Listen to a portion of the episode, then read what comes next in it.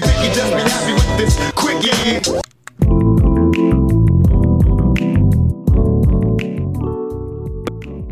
Man, I'll tell you what, I've been trying to do positives and negatives of each NHL team here on the Quickie, but let's be real. People just don't have a lot of nice things to say about Edmonton. I'm going to get into it here on the Quickie. I'm Trevor Beggs. You're listening to the Quickie, part of the Nucks Misconduct Network. Still shows coming out during the shutdown. Nick Bondi, host of Power of the Towel, had the most positive man in Vancouver, Tej Dhaliwal, on the show. If you need some positivity in your life, go listen to the man. Go listen to Dr. Dangles, Tej Dhaliwal on Power of the Towel. Silky and Filthy, another episode coming out. We had an interview with Ty Lemon, a comedian from the West Coast, Vancouver Island. He's got a great story to share, so check that out later this week as well. All right, so how about those Edmonton Oilers?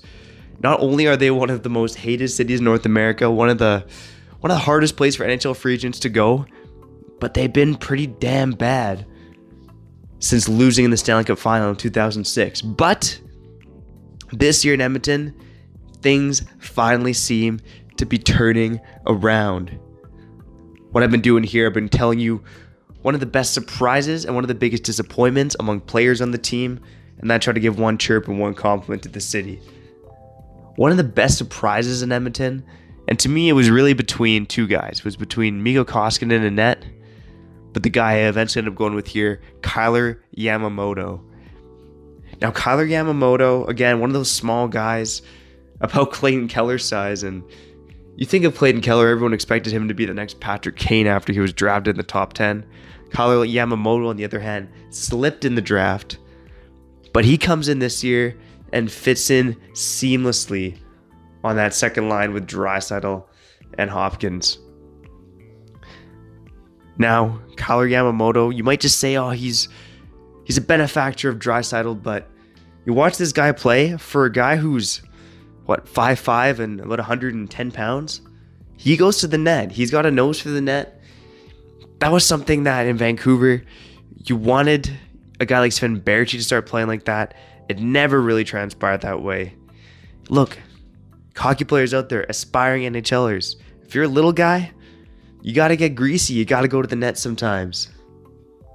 Kyle Yamamoto has done just that in Edmonton. Now, in terms of one of the biggest disappointments, let's be real. A lot of the stars in Edmonton, even a lot of the secondary pieces, like Zack Kassian, Klefbom, Nurse, James Neal, they haven't been that disappointing. This is part of the reason that Edmonton's been successful this season. It's because they've had the depth step up. It hasn't just been the McDavid and Draisaitl show. But one guy who uh, Vancouver fans know very well, speaking of not having that nose to the net, Markus Granlund, who is probably done in the NHL now after his short stop here in Edmonton. He's gotten into 34 games this season. He's only played, I think, three games since the calendar turned to 2020. He's mainly been in the minors, but just three goals, one assist, four points in 34 games. Markus Granlund. Things are so promising, man.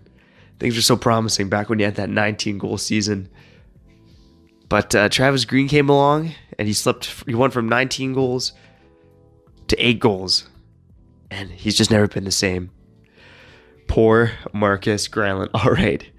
In terms of nice things to say about Edmonton, man, oh man. I'll tell you this. I spent quite a bit of time in Edmonton. I got some family out there. You know, I, I enjoy a good bike ride along the North Saskatchewan River. Beautiful spot. Beautiful spot. But, uh, man, there's just a lot of hate for the city out there. There's even a website called edmontonsucks.weebly.com, and it's a whole site dedicated to how much Edmonton sucks. Now, on this list, on this website, I should say, there's a list of 15 reasons why Edmonton might be the worst city in Canada. The tagline Head west or east or just off yourself. Edmonton is where dreams die. Yeah, 15 reasons here why it's a tough city, but uh, I'm going to go with number 11 on this list, the photo radar. I know it's in a lot of cities. It's not here in Vancouver yet, but man, the photo radar, can't speed at all, not even 10 kilometers over the limit. It's a tough life.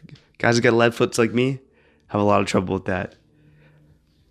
I'll post the list in the link if you want to read it yourself. It's too much hate. I can't do this right now. I'm trying to stay positive during these crazy times we're living in. I don't want to rag on Edmonton too much. Go read the list yourself. But most importantly, make sure you stay tuned here, the Nucks Misconduct Network.